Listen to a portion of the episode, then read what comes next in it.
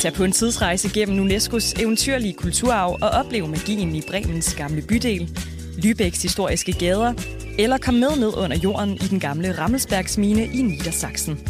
Find mere inspiration til din næste Tysklandsrejse på germany.travel. Der er jo ingen politikere i det her land, der reelt har visioner. Magtafgangse. Priserne stiger og stiger. Jeg er så træt af at høre på alt den spil. Der burde være et øh, korps ombudsmænd, der holdt øje. Ingen mening. Velkommen til en af de fine københavnske salonger. Velkommen som altid til begavede og bramfri gæster. Martin Krasnik og Eva Gregersen, tak fordi I ville komme i salongen i dag. Tak. Så tak. Eva Gregersen, øh, kan polit og debattør. Du er her jo af en helt særlig grund. Du er en af de otte indstillede til Fondsmarksprisen, Berlingskes fondspris, som gives for at have bidraget ekstraordinært til den øh, borgerlige værdidebat. Tillykke med det. Tusind tak.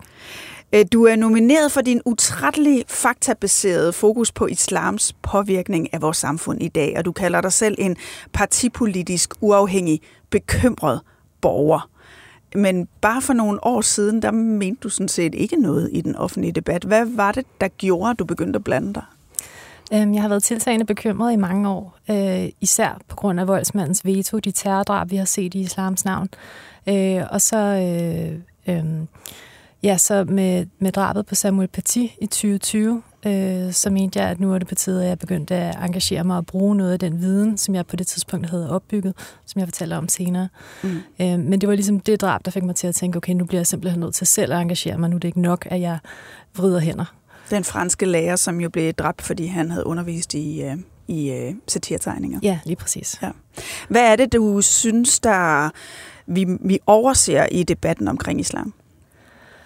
Uha, øhm, altså jeg synes, at noget, jeg gerne vil bidrage til at sætte fokus på, det er, at jeg mener, at det antidemokratiske tankegods er meget mere udbredt i de praktiserende muslimske miljøer, end vi normalt er klar over og taler om i debatten. Vi har en idé om, at det er begrænset til nogle meget ekstreme måske-miljøer, til Hisbutalier og Grimhøj Moskeen og nogle få andre meget ekstreme afkroge. Øh, men jeg mener, det er meget mere udbredt. Og det synes jeg er vigtigt, at vi får sat fokus på.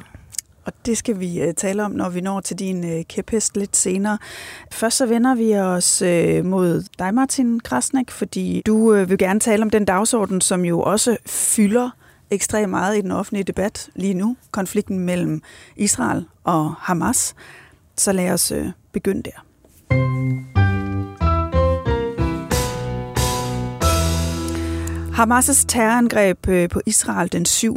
oktober. Omkring 1400 israeler døde, og siden er konflikten jo eksploderet i en ulykkelig eskalation, ikke mindst også over for civile palæstinensere.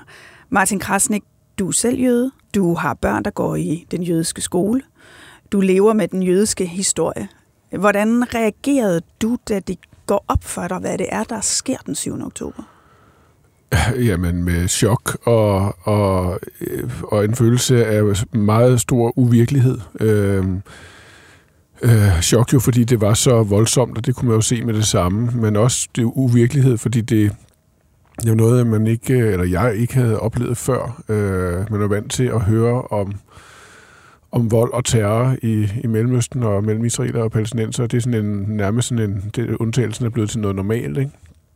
Det her, det var så grænseoverskridende, at det rev alle de sådan, vante forestillinger væk. Øh, så det, det, det, det var meget voldsomt, og det var det i lang tid efter den 20. Du begynder også at skrive om det i Weekendavisen, hvor du er chefredaktør. Og øh, du øh, gemmer nogle af de tekster, du udfolder dem mere, skriver dem om. Og lige inden jul, der udkommer du så med bogen En smal bro over afgrunden. Der er jo rigtig mange stemmer i den her debat, også mig havde rystet. Hvad var det, du gerne ville bruge din stemme til?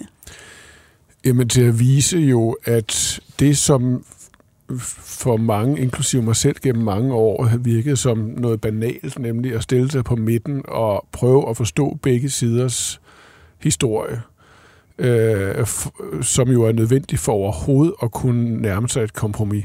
Altså det er jo ligesom opskriften på, mm på, på det. Altså at det sted var blevet meget øh, ubehageligt, ubehageligt sted at være. Det, der var ikke mange mennesker, der var der. Og når man udtrykte det, så blev man udsat for enorm kritik.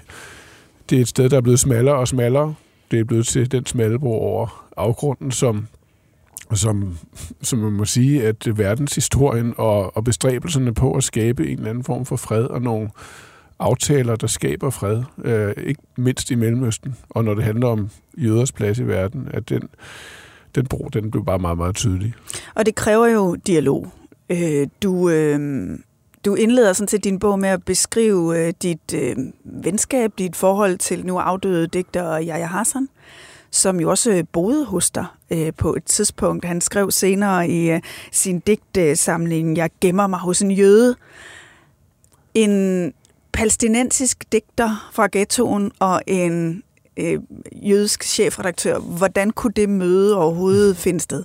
Ja, det var fuldstændig nærmest tilfældigt. Det er jo det, på det tidspunkt var jeg nu ikke chefredaktør, men vært på Deadline, og jeg interviewede ham der om, om hans første digtsamling. Det fik ligesom katapulteret ham ud i offentligheden på en måde, som var meget øh, fascinerende og voldsom og fantastisk, men jo også meget farlig for ham, fordi han blev udsat for så voldsom kritik fra fra dele af det muslimske miljø, og han boede selv på Nørrebro, så han kunne ikke lige der dagen efter tage hjem til sig selv, så foreslog jeg, at han tog hjem til mig, og så blev han der. Mm. Øh, men, men han var jo virkelig et menneske, som var på øh, den der smalle bro over, over afgrunden. Øh, det var han virkelig. Han endte så med at ryge ud over den, men, men han, øh, han, han, var, han var jo digter, han var jo poet, så han udtrykte, ud, udtrykte sig meget sjældent i de der sådan faste, firkantede, absolute termer, mm. som fastlåser konflikter. Altså, han var nysgerrig og åben og interesseret. Han stod fuldstændig fast på det, den palæstinensiske historie, helt klart. Men han havde ikke noget imod at snakke med mig overhovedet, eller med nogle andre jøder, og forholdt sig simpelthen åben til, hvordan man kunne snakke om det her. Ikke? Mm. Øh, og det er jo simpelthen det, det er jo den slags mennesker, der er brug for. Altså, det er jo, det er jo, altså en ting er jo dialog, men det er jo mennesker, der ønsker at at, at få, få løst det her skidt. Ikke? Altså, og det kræver, det kræver selvfølgelig dialog, men det kræver nogen, der er interesseret i at, at få det stoppet og, og din, gå på kompromis. Øh, din kæphest, sådan fornemmer man jo igennem bogen, er jo, at yderfløjene på en eller anden måde har kabret debatten. Det er blevet absolutter. Der er ikke noget håb om dialog. Der er kun en fortsat kamp. Ja, Hvorfor for, det endt der? Øhm, altså, det er men det, det, det, det er jo fuldstændig rigtigt, fordi det, i, i de der sådan absolutter og ensidige sådan, uh, slogans, der gemmer sig jo ikke nogen åbenhed eller interesse for modpartens uh, holdning, og slet ikke nogen vilje til at sige, okay, en løsning på det her vil jo indebære, at ingen bliver tilfredse. Sådan er det med de store kompromiser. Alle vil gå derfra og være utilfredse, men til gengæld får vi fred. Mm. Øh, og det er jo endt sådan øh, med de her absolutter og, og, og et ekstra, altså fløjenes overtagelse af hele konflikten, fordi, at det er, fordi den har været uløst så længe, og fordi at, at, at de moderate kræfter simpelthen efterhånden har givet op. Altså, de er blevet banket tilbage af ekstremister på begge sider. Og du er jo selv moderat. Er det fair at kalde dig det? Ja, det, det må man sige. Altså, ekstremt og du, moderat. Og du går jo faktisk også ind for en tostatsløsning. Du går også ind for et frit Palæstina. Men du vil jo ikke gå med i en demonstration for Free Palestine. Det kan altså, du ikke. Men det burde jeg jo kunne, fordi jeg støtter fuldstændig øh, et frit Palæstina. Og hvorfor altså, synes du så ikke, du kan det? Jamen, men det er, men det var jo, et frit Palæstina er jo, er jo, er jo, er jo, hele øh, forudsætningen for at have, kunne have et frit Israel, der eksisterer i, i sikkerhed. Altså, så, så på den måde er det jo helt ukontroversielt, synes jeg. Men, men det er jo fordi, at de, øh, altså den fortælling om den mellemøstlige konflikt, som er udtrykkes af store dele af venstrefløjen. Jeg taler ikke om enhedslisten eller SF eller de etablerede partier. De gør et stort stykke arbejde, synes jeg faktisk, for at finde en eller anden form for midterposition. Men men venstrefløjen men, er også men, meget stærk den, uden for de politiske det er, den, det er partier. den, der flyder rundt, øh, rundt øh, på sociale medier, og særligt omkring øh, øh uddannelsesinstitutioner, kreative institutioner. Øh, det er, der er den meget stærke. Og der er, der er jo en, en, øh, en fortælling om Israel som en bosætter kolonial øh, undertrykkende magt, som har som øh, er udtryk for et vestligt over, hvidt overherredømme, som skal bekæmpes på samme måde som alle mulige andre steder, nemlig ved at øh, ja, altså, hvor, hvor, hvor, hvor den hvor endemålet er jo at, at, at gøre op med den magt. Mm. Altså gøre rigtigt op med den magt. Og derfor så handler det ikke længere bare om besættelsen eller om uenigheden om et stykke land, som jo denne konflikt faktisk handler om, men om, at Israel repræsenterer noget, som skal bekæmpes og bekæmpes og bekæmpes til det ikke eksisterer mere. Altså det er, det, det er i hvert fald det er den logiske konsekvens af alle de slogans og den fortælling, man Ja, for hører et af de øh, slogans, som vi jo hører i øh, demonstrationerne, hvor rigtig mange mennesker går med, måske også mennesker, som man netop ikke ville tænke var radikaliseret eller på nogen yderfløj, det er jo for eksempel From the River to the Sea som er udtryk for, at Israel jo skal elimineres. Men det, er, Øhm, det er i hvert fald udtryk for øh, en total mangel på interesse for, for altså jødisk tilstedeværelse i Palæstina eller Israel. Og det er jo et spejl, det ved man jo, fordi det er jo et spejl af det samme udtryk, som kommer fra højrefløjen i Israel. De siger også from the river to the sea. Mm. Altså det er fuldstændig samme udtryk, de har derovre, og der ved alle, hvad det betyder. Det betyder, at palæstinenserne ikke har ret til, uh, til, til hverken nogen selvbestemmelse eller stat eller noget som helst. Men du er ret meget efter venstrefløjen. Ja. i din bog. Fordi du synes, de opfører sig for naivt uvidende, når de engagerer sig i den her debat, eller hvad er problemet? Jamen altså, en stor del af det er uvidenhed og dogenskab og intellektuelt ja, dogenskab. Altså manglende, manglende interesse for, hvad den konflikt faktisk handler om, og hvordan den har udviklet sig. Det er jo én ting. Et eller andet sted går der jo så en grænse mellem det og, og så egentlig øh, øh, altså en, en form for øh, anti-sionisme, som jeg mener udarter sig til egentlig antisionisme, øh, antisemitisme, og som, som udtrykkes med de her absolutter. Ikke? Øh, mm. Israel er bliver anklaget for altså jo ikke bare etnisk udrensning og krigsforbrydelser øh, og forbrydelser mod menneskeheden, men jo også øh, folkemord. Altså det, det er de værste øh, anklager. På universiteterne har vi jo ja, diskuteret, ja. ja. om, om, om folkemord kommer an på konteksten. Ja, Ja, altså lige pludselig er vi jo ja. ude i nogle...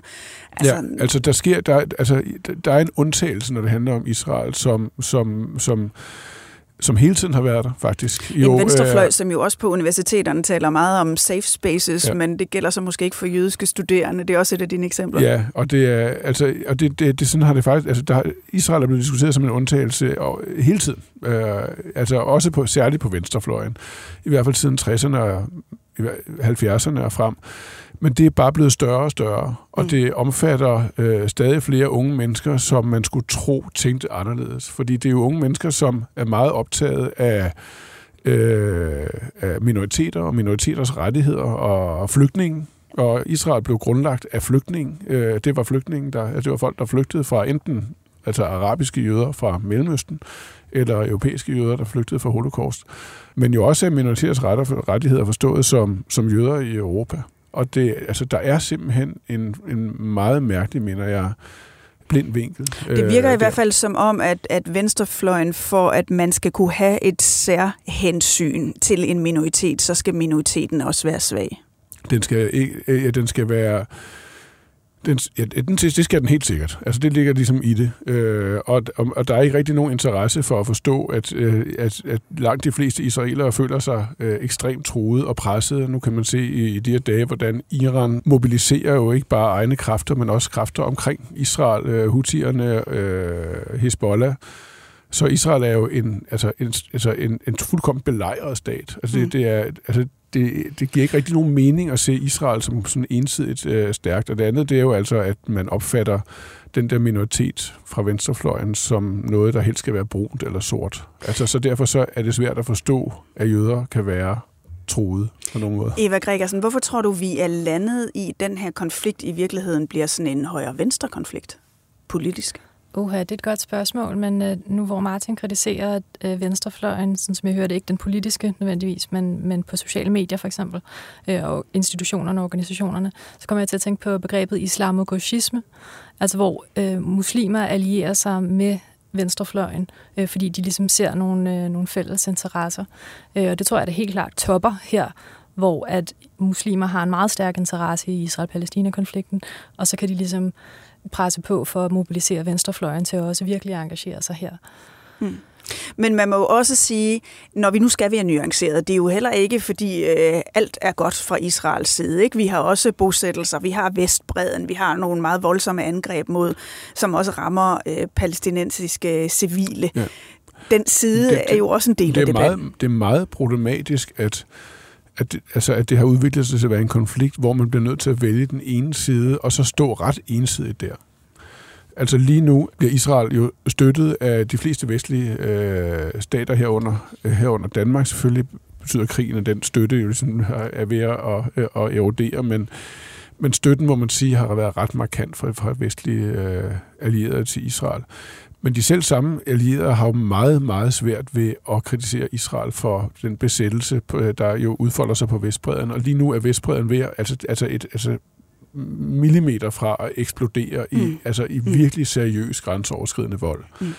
Og det skyldes jo ikke primært palæstinenserne. Altså det skyldes en besættelse, som jo har varet siden 67, og som de sidste 10 år er blevet udbygget i en grad, som fuldkommen er undsluppet verdens interesse og opmærksomhed.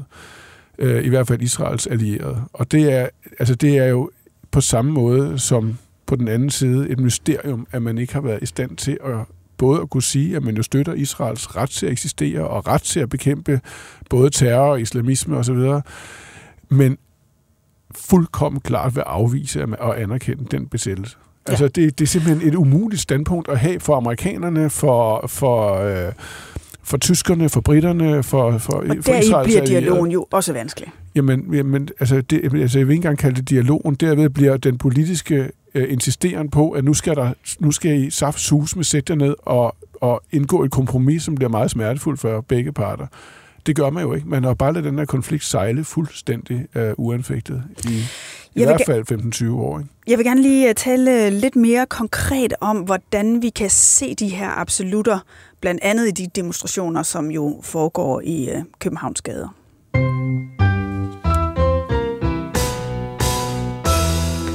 For vi havde et eksempel øh, den 7. januar i en af de store pro-palæstinensiske demonstrationer. Demonstranten Tavakoli, som også er forfatter til bogen Islams offentlige hemmeligheder, ville demonstrere for et frit Palæstina uden Hamas. Så hun havde øh, taget et skilt med, øh, som blandt andet bare teksten Befri Palæstina fra Hamas. Jo, Hamas, som vi øh, har defineret som en terrororganisation, og som jo også stod bag terrorangrebet den øh, 7. Oktober. Det var et skilt, som meget hurtigt øh, blev taget fra hende, ufrivilligt. Og øh, noget af det interessante i det optrin, det er, at da arrangøren blev forholdt det efterfølgende, øh, så kunne han ikke tage afstand fra Hamas. Jeg synes lige, vi skal øh, høre et klip fra øh, God Aften Live, hvor øh, de to debattører er i studiet. Kan du tage afstand fra Hamas og fra den massakre?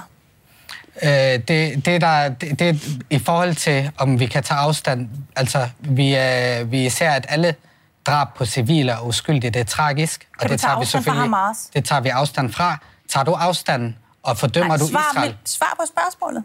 For, øh, fordømmer du Israel? Fordømmer du de 22, øh, Israels drab på over 23.000 mennesker? Jeg, jeg venter på mit svar, så skal jeg nok svare. Eva Gregersen, er du overrasket over, at det kan være så vanskeligt at tage afstand fra Hamas, som en af arrangørerne her? Øh, nej, det er ikke, og jeg synes også, man skal virkelig lægge mærke til, at han siger, eller han, han, hun spørger, om han vil tage afstand fra Hamas, og han vender det så om, omformulerer det til at sige, at han gerne vil tage afstand fra drab på, på uskyldige civile. Mm-hmm. Øh, og det skal, den formulering er ikke tilfældig, og den skal, der skal man vide, at man ikke nødvendigvis regner øh, voksne israelere, særligt mænd, for uskyldige, fordi alene det, at de bor i Israel, gør, at de er skyldige. Så, så på den måde er det en måde at sige, at han slet ikke tager afstand fra, at man myrder voksne israeler, israeler hvis det er den holdning, man har. Eller det er i hvert fald sådan, det kan tolkes. Du har jo tidligere talt meget om voldsmandens veto. Altså det, at vi bliver bekymret for at ytre os og handle på en bestemt måde, fordi vi er bange for at blive mødt af voldsmanden efterfølgende. Er det noget, kan du se det i de her demonstrationer, vores ytringsfrihed og vores evne til at handle faktisk er er presset af den situation? Ja, altså jeg er virkelig glad for, at Charlotte Tavakoli og Simon Nielsen Ørgaard øh, gjorde det her stykke aktivisme, som krævede et meget stort mod fra deres side. Øhm, man kan jo se på videoen, øh, at, at øh, det går meget voldsomt for sig, altså der er håndgemæng. Øh, man kan se, at, at skiltet blev revet ud af, af Charlottes øh, hænder. Øhm, så det, det er meget tydeligt, at det er en ophidset stemning. Altså, jeg ville ikke ønske at være der og stå med et kontroversielt budskab. Altså, det, det, og, og det er jo noget, som afholder rigtig mange mennesker fra, som måske gerne ville stå med et skilt, der Men det, men det interessante er jo, hvordan det kan være et kontroversielt øh, budskab at tage afstand fra Hamas.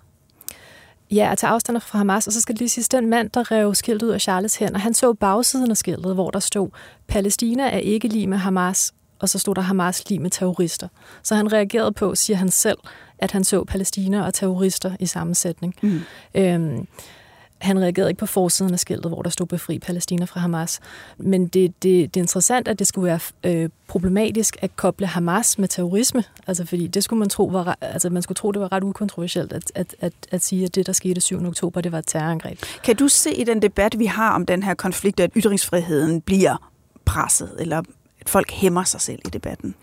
Ja, altså vi, vi har jo masser af, af, af eksempler på folk, øh, på jøder for eksempel, der går ud og siger, at øh, de er bange. Altså de er bange for deres fysiske sikkerhed.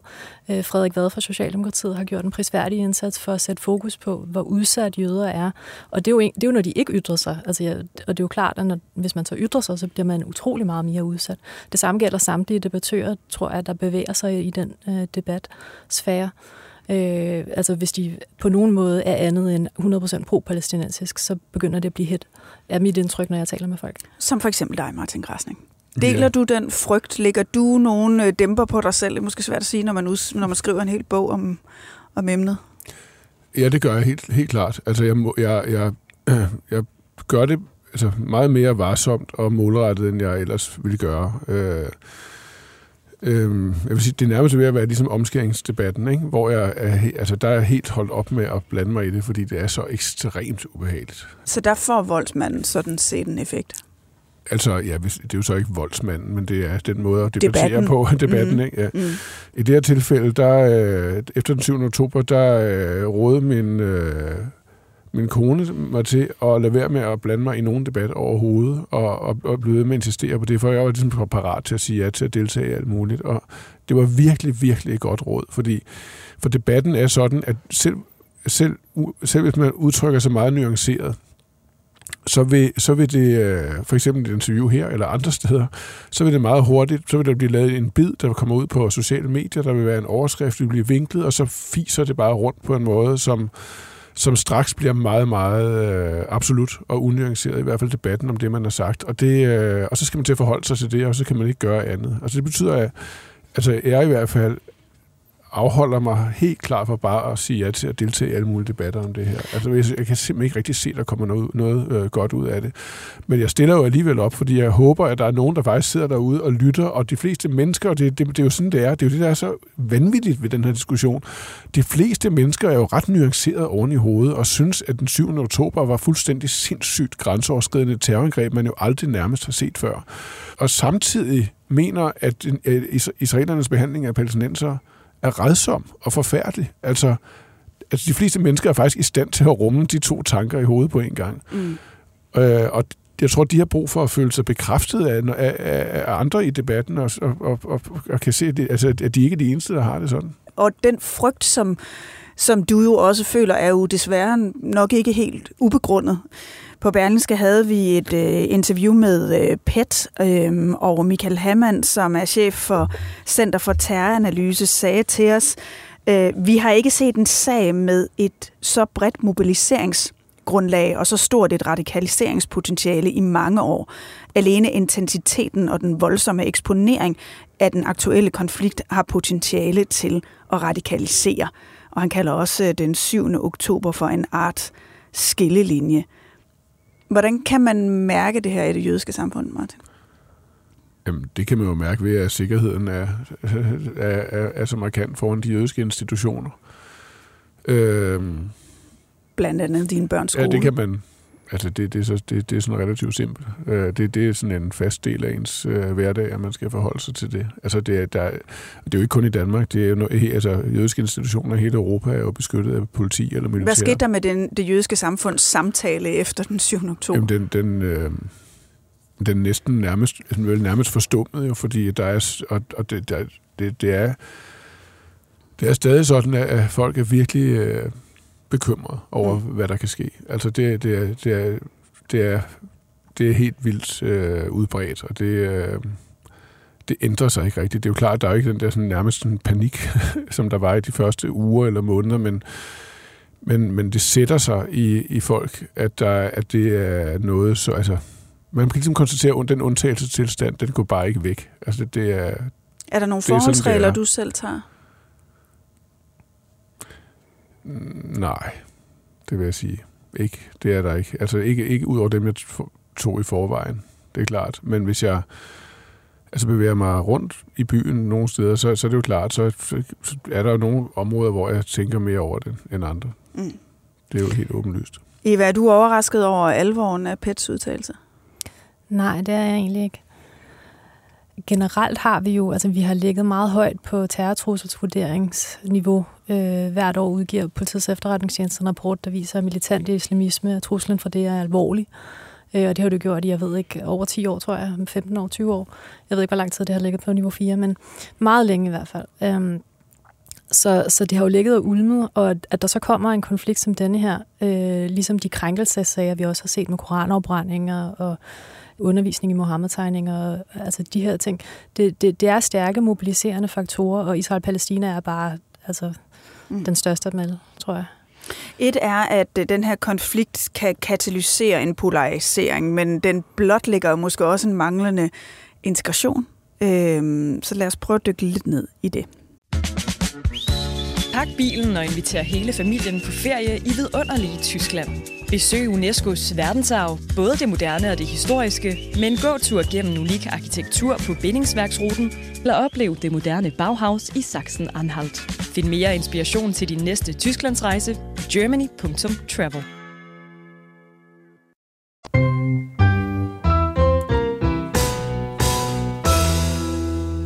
Hvis man øh, går en tur på Nørrebro, så er man ikke i tvivl om, hvor øh, sympatien ligger. Den er for Palæstina og imod Israel. Men engang øh, så var det Nørrebro, et Nørrebro, hvor der boede mange øh, jøder, Martin Krasnik.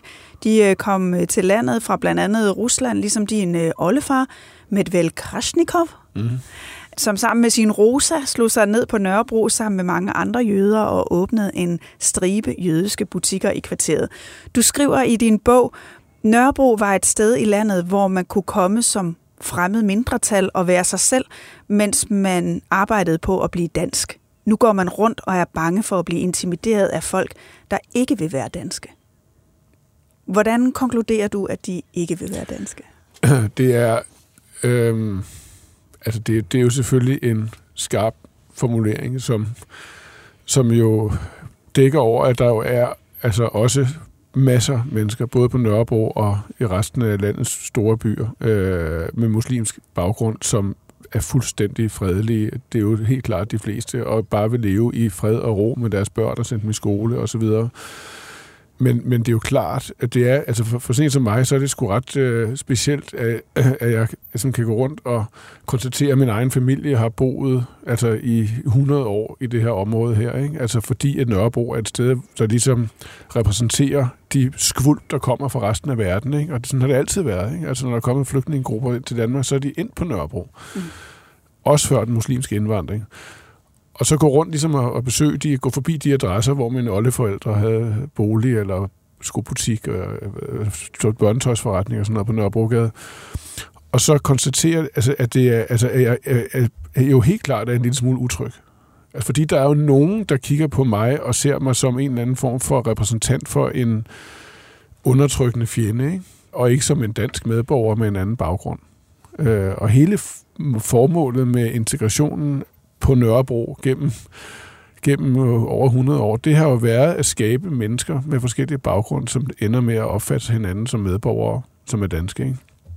Og der må man sige, at der er nogle ting der, som, som er gået lidt skævt. Ikke? Altså, fordi der, altså for den jødiske minoritet, det, altså, det er ikke for at overdrive, hvor hurtigt det gik. Det tog flere generationer. Mm. Altså, det gjorde det virkelig. Altså, jeg er måske den første generation af danske jøder, der sådan er kommet helt ud af ghettoen i situationstegn. Men, ikke? men, øh, men mange tog danske navne og men, brugte det danske ja, og man, sprog. og, man, og man var ekstremt optaget af at lære dansk hurtigst muligt, og tage uddannelse og integrere og assimilere sig, og ikke at den historie, man kom fra, altså i hvert fald ikke som en meget væsentlig del af ens identitet. Altså man sagde farvel til Hvide Rusland, man sagde farvel til Rusland, man sagde farvel til de områder, man kom fra, som man var blevet fordrevet fra, eller tvunget til at flygte fra, mm. for at tage det der nye land på sig så hurtigt som muligt. Ikke? Og der er jo desværre dele af den muslimske minoritet i landet, som ikke gør det. Altså som, som meget aktivt øh, opfatter sig selv som ikke dansk, som muslimsk, og opfatter arabisk som deres modersmål, og ikke dansk. Også selvom øh, de er i Danmark, og måske også er født i Danmark. Øhm, Eva, det Martin Krasnik taler om her, er jo, en, øh, altså det er jo kernen af din kæphest i virkeligheden, øh, som lyder, at der er et antidemokratisk tankegods, som er langt mere fremherskende øh, blandt muslimer, end mange gammeldanskere vil tro. Hvad bygger du det på? Øhm, det bygger jeg på, at jeg, før jeg blev aktiv i debatten, hvilket jeg som sagt gjorde her med Samuel Patis død i 2020, øh, brugte tre år på at lave et opsøgende arbejde i de praktiserende muslimske miljøer, det vil sige i moskéerne og i alle mulige andre sammenhænge, hvor praktiserende muslimer samles og holder arrangementer. Øhm, jeg har brugt tusindvis af timer på at opsøge øh, de her miljøer og tale med hundredvis af praktiserende muslimer om deres holdninger til demokrati, øh, ytringsfrihed, terror, ligestilling, alt hvad vi har haft op at vende i debatten og som har bekymret mig. Så jeg har et vidensgrundlag, øh, ikke sådan et øh, statistisk øh, velunderbygget øh, på den måde øh, vidensgrundlag, men et meget stort empirisk materiale, som er meget bredt funderet. Øh, og det jeg så har øh, desværre måtte konstatere er, at der er ja, utrolig udbredt antidemokratisk tankegods. Det er ikke kun begrænset til de mest ekstreme dele. Og hvordan kan du høre det? Når jeg spørger til deres ideale samfundsmodel, og ligesom siger, at der er det liberale demokrati, som er det, vi kender fra øh, de vestlige demokratier, hvor magten kommer fra øh, folket og baseret på en forfatning, øh, og så alternativet, som er den islamiske stat, øh, som er baseret på, at magten kommer fra Gud gennem hellige skrifter. Øh, når jeg stiller det op på den måde, øh, så er der mange, der siger, at det valg er jo ikke relevant i Danmark. Og det synes jeg ikke er en tilfredsstillende forklaring, fordi vi, altså ligesom når, hvis, hvis man taler med kommunister eller øh, socialister om deres ideale samfundsmodeller, de siger, at det er jo ikke relevant i Danmark, om du gerne må eje din egen tandbørste. Nej, men nu spørger jeg til, hvad du mener er det optimale, det ideale. Øh, den samtale synes jeg er vigtig at have, uanset hvor det er, der måtte være For at finde ind til, hvad det er egentlig for et grundkompas, som de ser verden ud fra. Ja, lige præcis. Du har udviklet sådan øh, fem øh, spørgsmål til at prøve at dissekere det her tankegods. Øhm, og i kort form, øh, så lyder de, udgår magten fra folket, eller udgår magten fra Gud via hellige skrifter? Er religion og politik adskilt? Er der lighed for loven? Er det altid tilladt at frafalde islam, sådan som religionsfriheden tilsiger, eller findes der omstændigheder, hvor frafald er strafbart? Og til sidst, er det tilladt at gøre grin med religiøse figurer herunder Mohammed i ytringsfrihedens navn? Er, er, det, øhm, er det svært for mange af dem, du taler med, at svare på de her spørgsmål uden for nogle af vores standarder, hvor magten jo kommer fra folket, og vi har religions- og ytringsfrihed? Ja, altså det er det, jeg har oplevet, at det er. Øhm, jeg har prøvet, at øh, efter jeg blev aktiv i debatten, har jeg prøvet at få en debat med de praktiserende muslimske meningsdannere om det her. Fordi jeg, jeg synes, altså det er der, en ting er, hvad jeg påstår om, hvad jeg har talt med mange muslimer om, men noget andet er, hvad vi så kan, kan have af en offentlig samtale. Mm. Og der oplever jeg, at samtalen bryder ned, fordi jeg simpelthen ikke kan få den her debat i gang. Altså jeg, når jeg stiller de her spørgsmål, øh, så får jeg ikke svar, eller når jeg får svar, så, øh, og så inviterer til opfølgende debat med mig, øh, så vil man ikke debattere med mig. Øh, så, så jeg oplever, at det er meget, meget svært at komme igennem og ligesom få det ind på dagsordenen, hvor vi kan se meningerne brydes i offentligheden. Og hvor udbredt, udbredt synes du, den her opfattelse er? Altså, vi har jo netop måske en opfattelse af, at det kun er blandt sådan et isoleret enklaver i ghettoerne, men det du også hentyder til her er jo hvad skal man sige, intellektuelle muslimer, som deltager i debatten. Er det også mere bredt funderet? Ja, det er meget, altså jeg vil sige, det er mainstream. Og hvad betyder det? Hvad, kan vi, hvad, hvad betyder det for, hvad det er for en debat, vi har omkring vores samfundsmodel? Øh, jamen, jeg synes, den i øjeblikket foregår på et fundament af manglende viden, hvor at der er øh, muslimer, der vælger ikke at tage det op, og der er gammeldanskere, der vælger ikke at spørge ind. Jeg spørger så meget, meget aktivt og vedholdende ind, og jeg kan ikke få samtalen i gang. Mm. Og det fortæller os, at vi har et nedbrud i den demokratiske samtale med et segment af befolkningen, som er voksne, og, og altså, som det er vigtigt at få en, en samtale med. Og det synes jeg er et problem, og det vil jeg gerne pege på. Martin, oplever du også som debattør, at det er svært reelt at få en debat? Ja, i allerhøjeste grad. Og hvis man så kan tage det, føre det tilbage til spørgsmålet om Israel og Palæstina. Altså, nu, nu, nu er vi tre måneder inde i den her krig, ikke?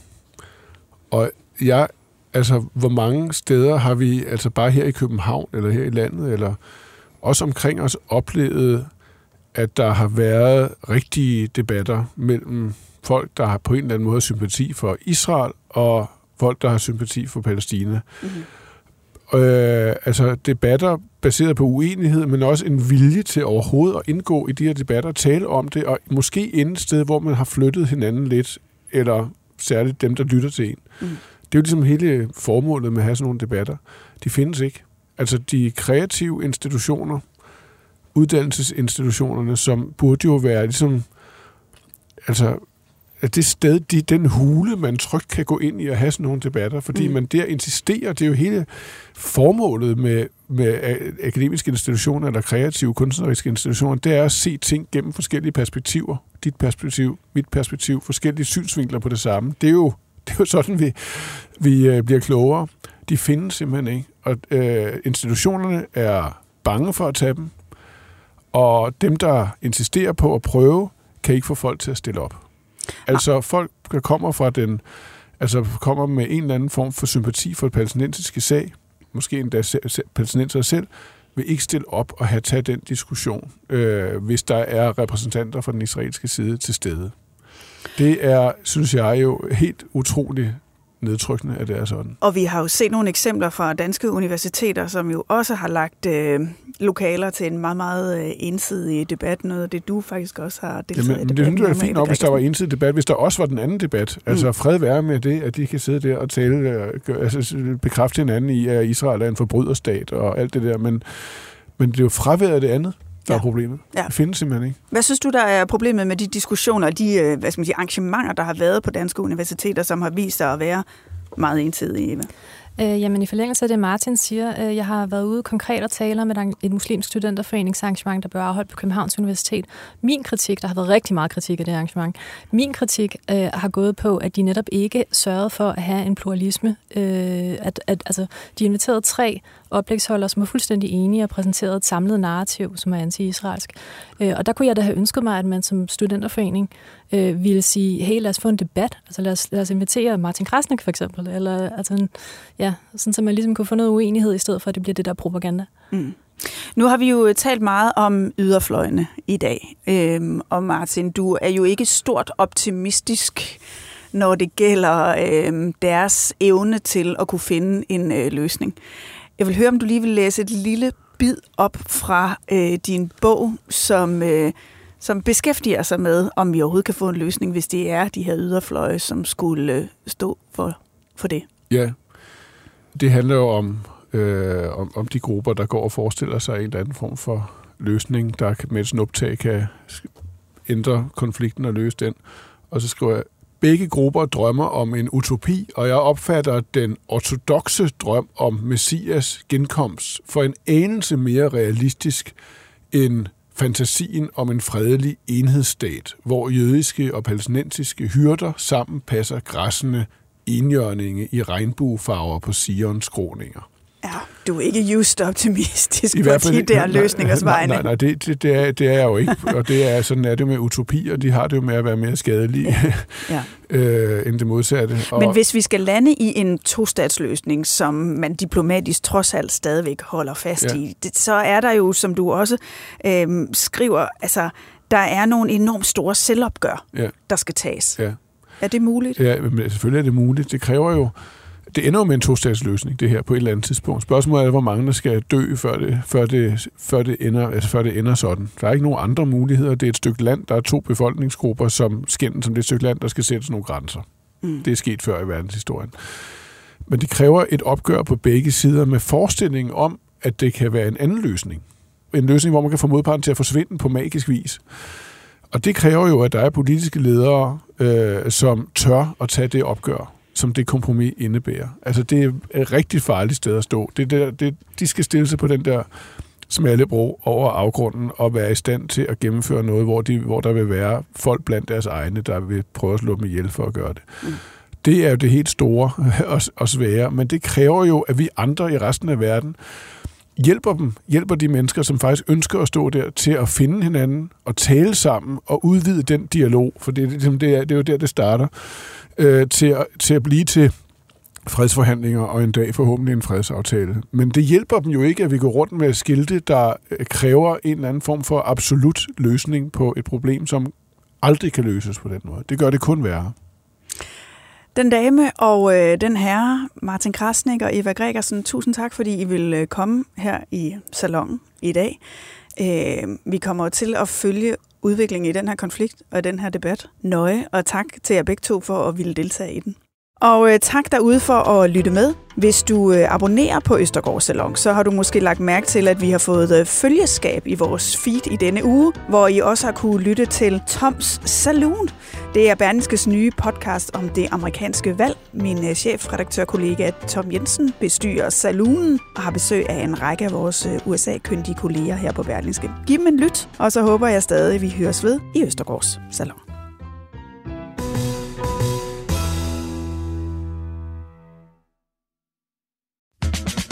Vidste du, at Tyskland har 52 unikke grunde til at få pakket bilen og komme afsted?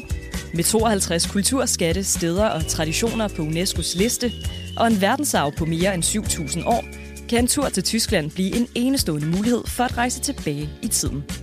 Find mere inspiration til din næste Tysklandsrejse på germany.travel.